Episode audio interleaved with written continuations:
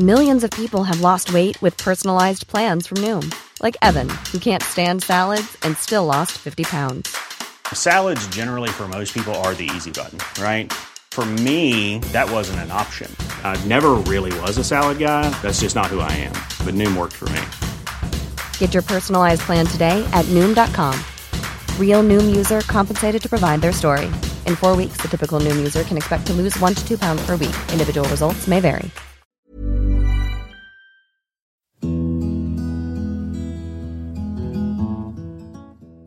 1966, 108 Australians of Delta Company 6RAR were ambushed by vastly superior numbers of Viet Cong and North Vietnamese Army troops in a rubber plantation near the village of Long Tan.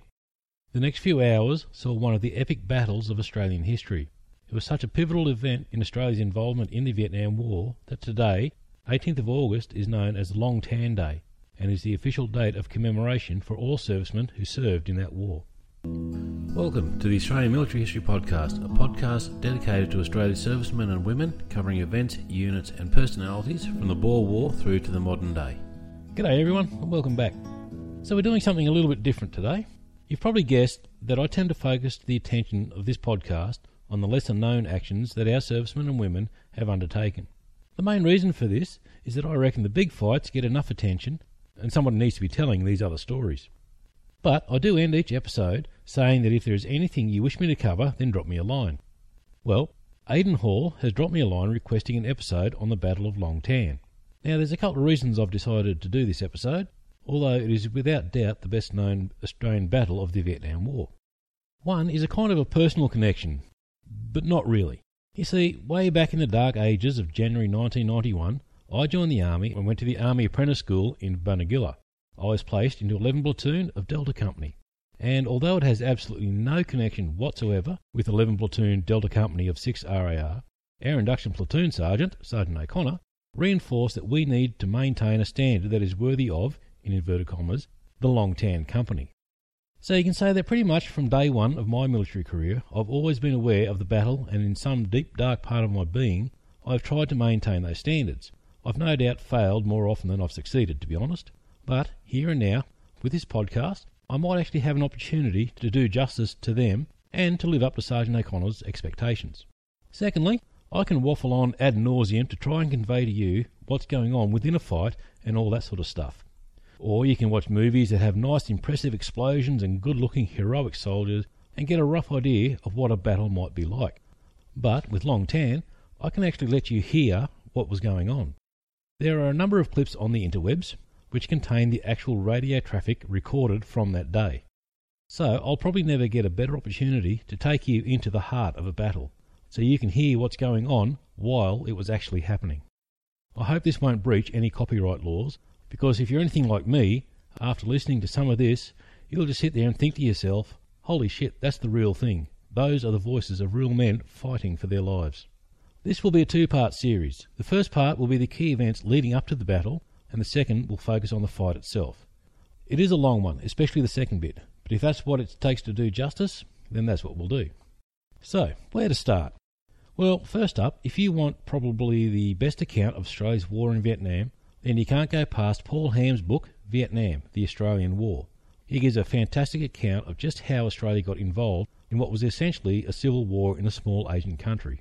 It's quite an eye opener, really, especially for those of us who weren't even a twinkle in our father's eyes at the time. He devotes the first hundred odd pages of this book to just that topic, so any attempt of mine to condense it into a couple of paragraphs will just result in a failure of epic proportions, so I'll give it a miss. Initially, Australia's involvement in the Vietnam War consisted of 1st Battalion Royal Australian Regiment, 1 RAR, being attached to the US 173rd Airborne Brigade. I'll be covering their exploits in a future episode. But this arrangement didn't really suit the Australians. They were more into the small action counterinsurgency type of operations they'd been conducting in Malaya since the mid 50s. The Americans, on the other hand, had a preference for announcing their intentions in a specific area by pretty much flattening that area with as much firepower as possible before sending their troops in. It got to the point that the Australian commanders began pushing for an independent Australian force which was free to operate as they saw fit. Eventually, this was granted, and Australia was given the responsibility for subduing Viet Cong activity in the Phuoc Tuy province. The first Australian Task Force base was established near the village of Vung Tau.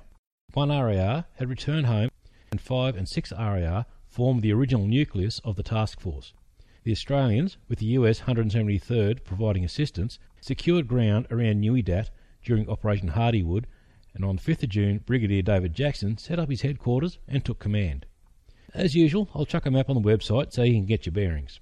Along with 5 and 6 RAR, the task force included 1st APC Squadron, operating the rugged and dependable M113 armoured personnel carriers, 1st Regiment of the Royal Australian Artillery, which consisted of one New Zealand and two Australian batteries equipped with 105mm pack howitzers, and Number 9 Squadron RAAF providing air support in the UH-1B Iroquois helicopters. There were also a myriad of other support units on the ground at the time, but for the purposes of this episode, the infantry, carriers, arty, and helicopters are the important ones to focus on. So, what's the first thing you do when you've just set up home in the middle of ground surrounded by the bad guys? Well, obviously, the very first thing you do is realise that it's quite an uncomfortable situation to be in. After that, you set about making it a bit less uncomfortable by clearing the surrounding area of anyone you don't want there. The trouble is, the very fact of being in such a situation meant that only half of the available force could get out into the bush and start work. The other half had to stay at the base to provide protection if the locals became belligerent and tried to remove you. The plan was basically to have anyone within a 4,000 metre radius of the base removed and resettled elsewhere. A free fire zone was then declared, with the outer limit being designated phase line alpha. This meant that anyone seen in the area and not wearing an Australian or New Zealand uniform was liable to be shot at without warning. While from a military perspective, this was a wise move. Many of the locals probably didn't share the enthusiasm of being moved off their ancestral lands. As Australian war photographer Dennis Gibbons said, if they weren't VC sympathisers, they sure were after they were moved and their homes destroyed. It's a fair point, but if you wish to be able to send out patrols without the enemy being able to observe from up close, then there probably wasn't any other option. It was hoped that freedom of movement would allow the patrols to target suspected VC sympathetic villages beyond phase line alpha, and then, after curtailing VC activity, the villagers would be able to resume their normal lives. Great care was taken to ensure villages beyond phase line alpha were secured as quickly and peacefully as possible. The inhabitants were to be treated properly, suspected Viet Cong taken into custody, and then leaving the village intact and as people thinking that maybe the Australian types weren't too bad after all. It was a good plan, and early indications were that it would work. But someone forgot to tell the Viet Cong that this was a good thing. All they saw was another bunch of white blokes coming in to interfere with their plans of uniting Vietnam into one country under Ho Chi Minh. To them, French, American, Australian didn't matter. It was just another obstacle to be overcome before they reached their inevitable victory. To overcome these newcomers, they needed to figure out how the Australians fight.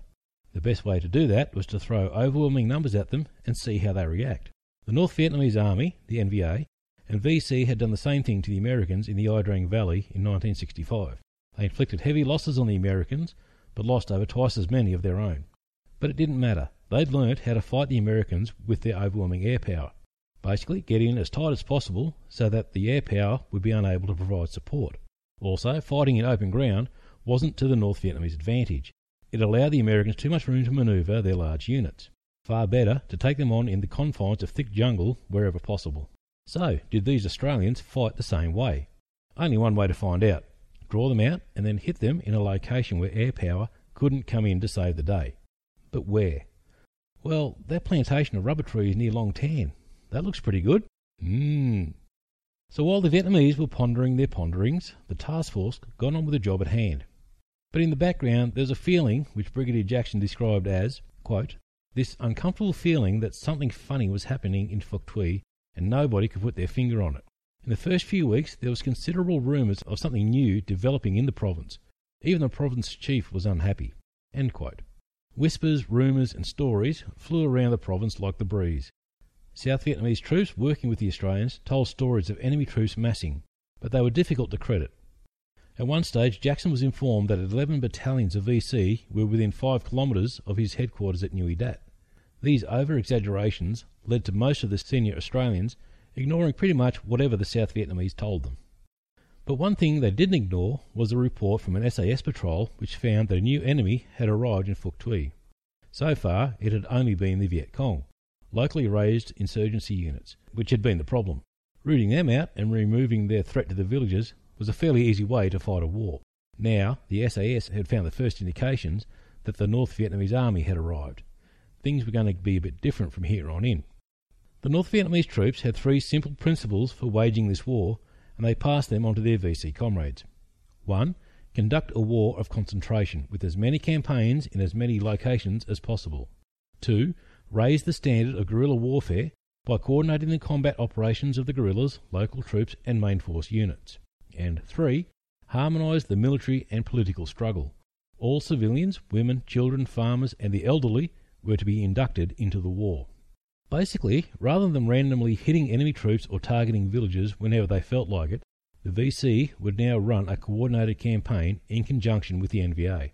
And like it or not, every Vietnamese citizen was regarded as a combatant for the communist cause. What did Brigadier Jackson do about this uneasy feeling and the SAS report, you may well ask? Did he strengthen his defences? Did he alter his strategy in any way? Well, no, he didn't do anything. The reason is, early in his tenure, he'd somewhat overreacted to a perceived threat. He'd contacted his superiors in Vung Tau, warning of an enemy build-up in the area. Lieutenant General John Wilton basically told him to stop panicking. The VC would never attack a defended base. It just wasn't what they do. Jackson was somewhat humiliated by the response, so when he received reports of NVA arriving in the province, he decided it was nothing serious. Certainly nothing to overreact to and possibly be removed from his command by a lieutenant colonel who may start thinking Jackson didn't have the bottle for this kind of thing. He did take the precaution of sending Captain Bob Keep of the intelligence section to seek support in case of an attack. In the words of the planning officer Major Alex Piper, the Americans almost laughed us out of court. The Yanks had been doing all they could to try and provoke a VC attack, without luck, and now here were the Australians apparently having kittens over that very prospect. It was another humiliation for Jackson and his command, and does go part way to explaining his actions in the very near future. Then it all calmed down again. No more reports of NVA troops were received, patrols found no evidence of an increase in enemy activity, and the crisis was largely forgotten. But they hadn't gone away. Up in the Long Hai Mountains, the Viet Cong D445 Battalion was biding its time and gathering the resources they needed. The D445 thought of themselves as Phuoc Tuy's own, with connections in many towns and villages. The battalion provided a link between the village based guerrillas and the two main force regiments in the area, the 274th and the 275th. The main force regiments wanted to attack Nui Dat as early as June, they were keen to get to grips with the Australians, who they viewed as potentially an easier target than the Americans, due to the fact that there were only two battalions to defeat. An easy win over America's most loyal ally would be an embarrassment to Washington and Canberra, and maybe would even convince them of the futility of continuing the fight. They didn't attack in June, and July passed without serious incident. But by early August, the intelligence officers of 5 and 6 RAR reported that, quote, there was obviously an increasing amount of enemy movement. I got the impression they could be building to something. Colin Townsend was just as concerned as I was. Colin Townsend was the commanding officer of 6 RAR. Another sign that something wicked was this way coming was from a very secret source. So secret, in fact, that only Brigadier Jackson, the two intelligence officers, and the operations officer knew where it came from. It was the 547 Signals Troop. Never heard of them? Neither had I. That's probably the main point of a secret intelligence unit, eh? Their job was to use cutting edge technology, for the time, to intercept Morse code messages as they bounced off the ionosphere and use that to pinpoint the location of enemy radios to about 400 to 500 metres. They were actually much more accurate than that, but a margin of error was added so that their information would be regarded as intelligence and not an exact grid reference for fire missions. It didn't pinpoint the location of enemy units, only the radio. So just because a regimental radio was identified, it didn't necessarily mean that the regiment was also at that location. On the 29th of July 1966, 547 locked onto the signals from two radio sets, which they found to belong to the 274th and 275th regiments. The 275th Regiment had been quiet for days, and as it came back, the signals hinted that troops were joining the regiment and preparing to move. Then, over the next few days, the location of the 275th Regiment's radio began to move. In small bounds, almost as if the operator was moving and then stopping to relay messages, the radio moved westward, in the direction of Nui Dat. Surely this was a convincing sign that something serious was about to happen. Evidence that a North Vietnamese Army regiment was making a beeline for the task force. Captain Richards took the information directly to Jackson, and Jackson, who wasn't too sure about this newfangled stuff, didn't really see the seriousness of the situation. Richards did his best to persuade Jackson, but he was only a captain and Jackson a brigadier. Only in the Defence Force can a higher ranked officer choose to question the advice of a specialist simply because that specialist is of lower rank. Not to be discouraged, Richards took his information to the two intelligence officers, Rowe and his subordinate Keep. Rowe dismissed him without hearing his report, or so Richards stated. Rowe didn't recall any such encounter. Keep was much more interested, and when he saw the plots where the signals had been picked up, he took Richards to Jackson on 6th of August, completely bypassing Rowe and the operations officer Hannigan. Keep apparently had eyes for Rowe's job and thought this was a good way to go about getting it. He was, after all, Jackson's favourite officer. So, when he presented the information, Jackson called on Rowe and Hannigan to discuss it, but both men were completely unaware of what Richards and Keep had to show. Needless to say, when the meeting was over, Rowe gave Keep an absolute blasting for his insubordination. Not long after, Keep had a complete breakdown. According to him, he felt a huge responsibility to the men of the task force, and this tracking of the NVA radio, slowly making its way towards them, was a portent of doom, and there was nothing he could do about it. This may have been the case, but it appears that an RAAF officer was keen on pressing charges against Keep relating to what would have been a scandalous behaviour at the time. Keep had made sexual advances towards another RAAF officer. Yes, he was, allegedly, gay, and that, being illegal at the time, meant that his career was over. But rather than publicly disgrace the man by public court martial, Jackson arranged for him to be flown out of Vietnam on medical grounds. Despite all this drama, the fact remains that intelligence showed that the 275th Regiment was on its way. Jackson had the information, but he didn't pass it on. Lieutenant Colonel Townsend knew nothing of it, and so couldn't pass it on to his company and platoon commanders. Jackson did order an increase in company patrols, which found nothing. On the eve of the biggest battle the Australians would find themselves in during the Vietnam War, Jackson, according to Lieutenant David Harris, still believed that the enemy wasn't strong enough or stupid enough to place themselves within the range of substantial artillery and attack the base. Nearly all intelligence received was treated with suspicion and usually downgraded. Captains Steele and Goodwin repeatedly tried to alert Jackson to just how poorly the base was protected. They had very little wire out, no mines, bunkers, concrete reinforcements, or overhead protection for weapons pits. Maybe Jackson should have listened to his junior officers, because things were about to get serious.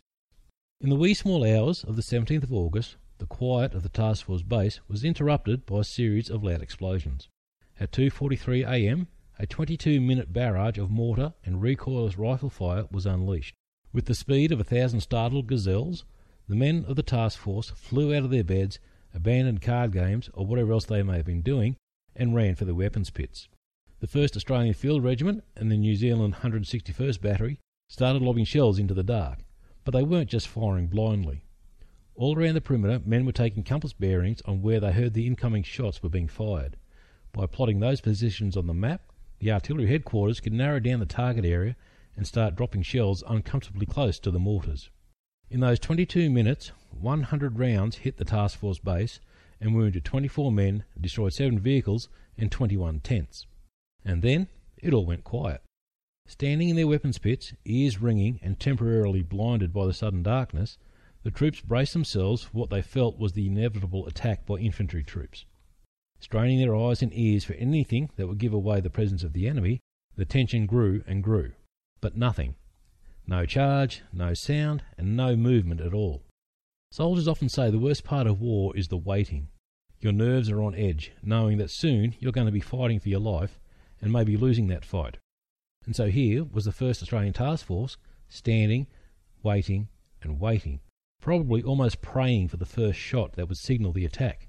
At least the waiting would be over. By 4:40 a.m., nothing was coming, and so Jackson ordered Bravo Company of 6 RAR to head out and locate the mortar position. An 80-man patrol, led by Major Noel Ford, set out, and at 8:10 they found the mortar base plates, the sites of five mortars and weapons pits. Ford continued the search, and Townsend ordered Alpha Company and a platoon of Charlie Company, both already out on patrol, to join the search. Bravo and Alpha companies continued the search all day and spent the following night in the bush. They had not found any enemy troops, but had a general feeling that they were about somewhere. According to Lieutenant Peter Dinham of Alpha Company, the whole forest was deathly quiet. Normally there were cicadas and birds, but there were no animal noises. It was almost as though the people were there, watching us through the rubber. As Bravo and Alpha were conducting their search on the 17th, Jackson and his senior officers conducted an inspection of the base. They noted 67 mortar craters, and as they were driving down Canberra Avenue, Captain Jim Townley pointed out to Jackson the tail fins of what he felt was an 82mm Chicom mortar round. These were Russian made mortars used only by NVA troops, another clue that the North was heading their way. But Jackson ignored it, telling Townley it was just the standard VC 60mm round. It seemed that Jackson was going to downplay anything that suggested the real scale of the threat facing his command. Many men at the time were amazed at just how poor Jackson's preparations were, given all the available evidence. His almost cavalier attitude unnerved some. He was so unconcerned that he didn't even think it necessary to cancel a planned concert for the base on the following day, just over 24 hours after being subjected to a mortar attack. Col Joye and the Joy Boys were scheduled to play a number of shows throughout the 18th so that any man on duty could catch a show after they'd been relieved. Little Pattie was also a part of the show, a 17 year old girl known for her hit single Surfer Boy. That a brigadier would allow a young girl and a bunch of civilian musicians into the perimeter shows just how complacent Jackson was. Maybe those rebukes he'd received earlier in his tenure were playing on his mind, keen not to overreact and become known as a panic merchant. Hindsight is 2020, but it does seem incredible. On the morning of the 18th, Major Harry Smith was ordered to take the 108 men of Delta Company to relieve Major Ford and Bravo Company. Just as Little Pattie and Col Joye were setting up for their first show, Delta Company moved through the gap in the wire to go meet up with Bravo Company, no doubt a bit disappointed to be missing the show. Second Lieutenant David Sabben's 12th platoon led the way. Sabben was an intelligent young man who actually couldn't wait to be conscripted. With the Indonesian confrontation in 1965, Sabben rolled up to the Victoria Barracks and wouldn't leave until he was signed on. He was lauded as Australia's first volunteer conscript. Behind 12 Platoon, 2nd Lieutenant Geoff Kendall's 10 Platoon followed. Kendall was a first grade rugby league player from Queensland who had joined the regular army. He didn't have a high opinion of the conscripts, feeling that they didn't have the right military sensibility. Thumb in bum and mind in neutral is how he regarded most of them. After Long Tan, he did a complete 180 on that one. And bringing up the rear was 11 Platoon, with 2nd Lieutenant Gordon Sharp in command. Of the three platoon commanders, Sharp was the only one who didn't really want to be in the army. He was a conscript, but he figured if he was going to go to Vietnam, then he'd do his best and pushed himself to excel at officer training school at Scheyville. In civilian life, he was a cameraman, and so spent much of his time with the pressmen but here he was in charge of 30 men heading out to find the enemy. As Sabben led his men out, Major Harry Smith called out, OK, Sabben, we want to get there quickly. Go for it. Harry Smith was a former commando and had operated in Malaya during the Malaysian emergency. He had high standards for himself and demanded the same from his men. He trained them as though they were commandos and pushed them beyond anything the other companies had to endure. If the battalion did a 20 kilometre forced march, Smith would make Delta Company do another five kilometres. If anyone didn't measure up, they'd be moved on. At first, this created some resentment among his men, but as often happens in the army, the fact that they were pushed harder soon became a badge of honour for the men.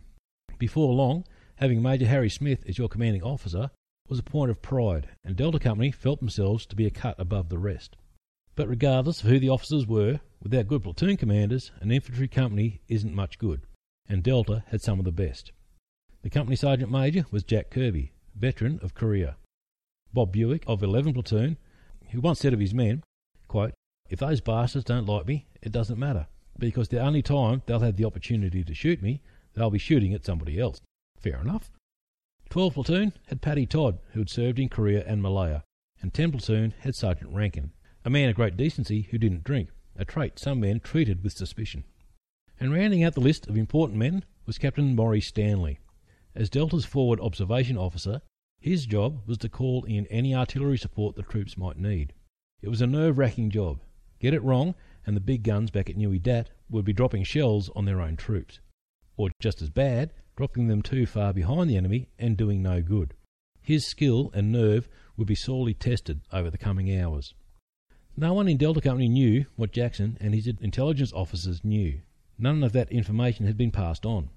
At most, Delta probably thought they'd encounter a handful of VC, but more than likely they'd be spending a quiet and boring night out in the sticks, while everyone else got the party on throughout the afternoon.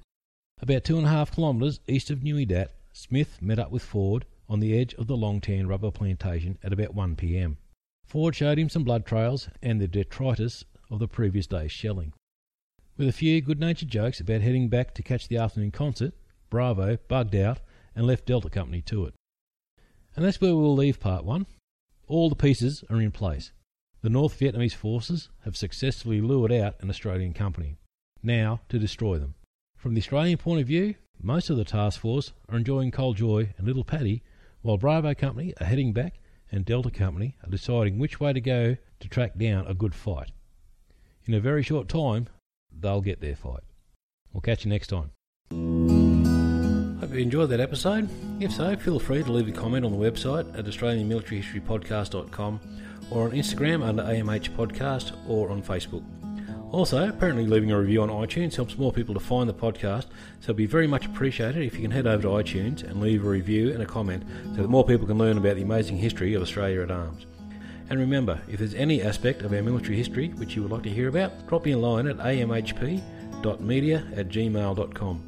Thank you for listening to the Australian Military History Podcast.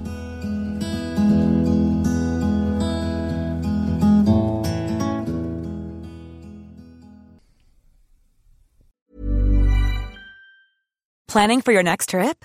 Elevate your travel style with Quince. Quince has all the jet setting essentials you'll want for your next getaway, like European linen, premium luggage options, buttery soft Italian leather bags, and so much more. And is all priced at 50 to 80% less than similar brands. Plus, Quince only works with factories that use safe and ethical manufacturing practices. Pack your bags with high-quality essentials you'll be wearing for vacations to come with Quince. Go to quince.com slash pack for free shipping and 365-day returns.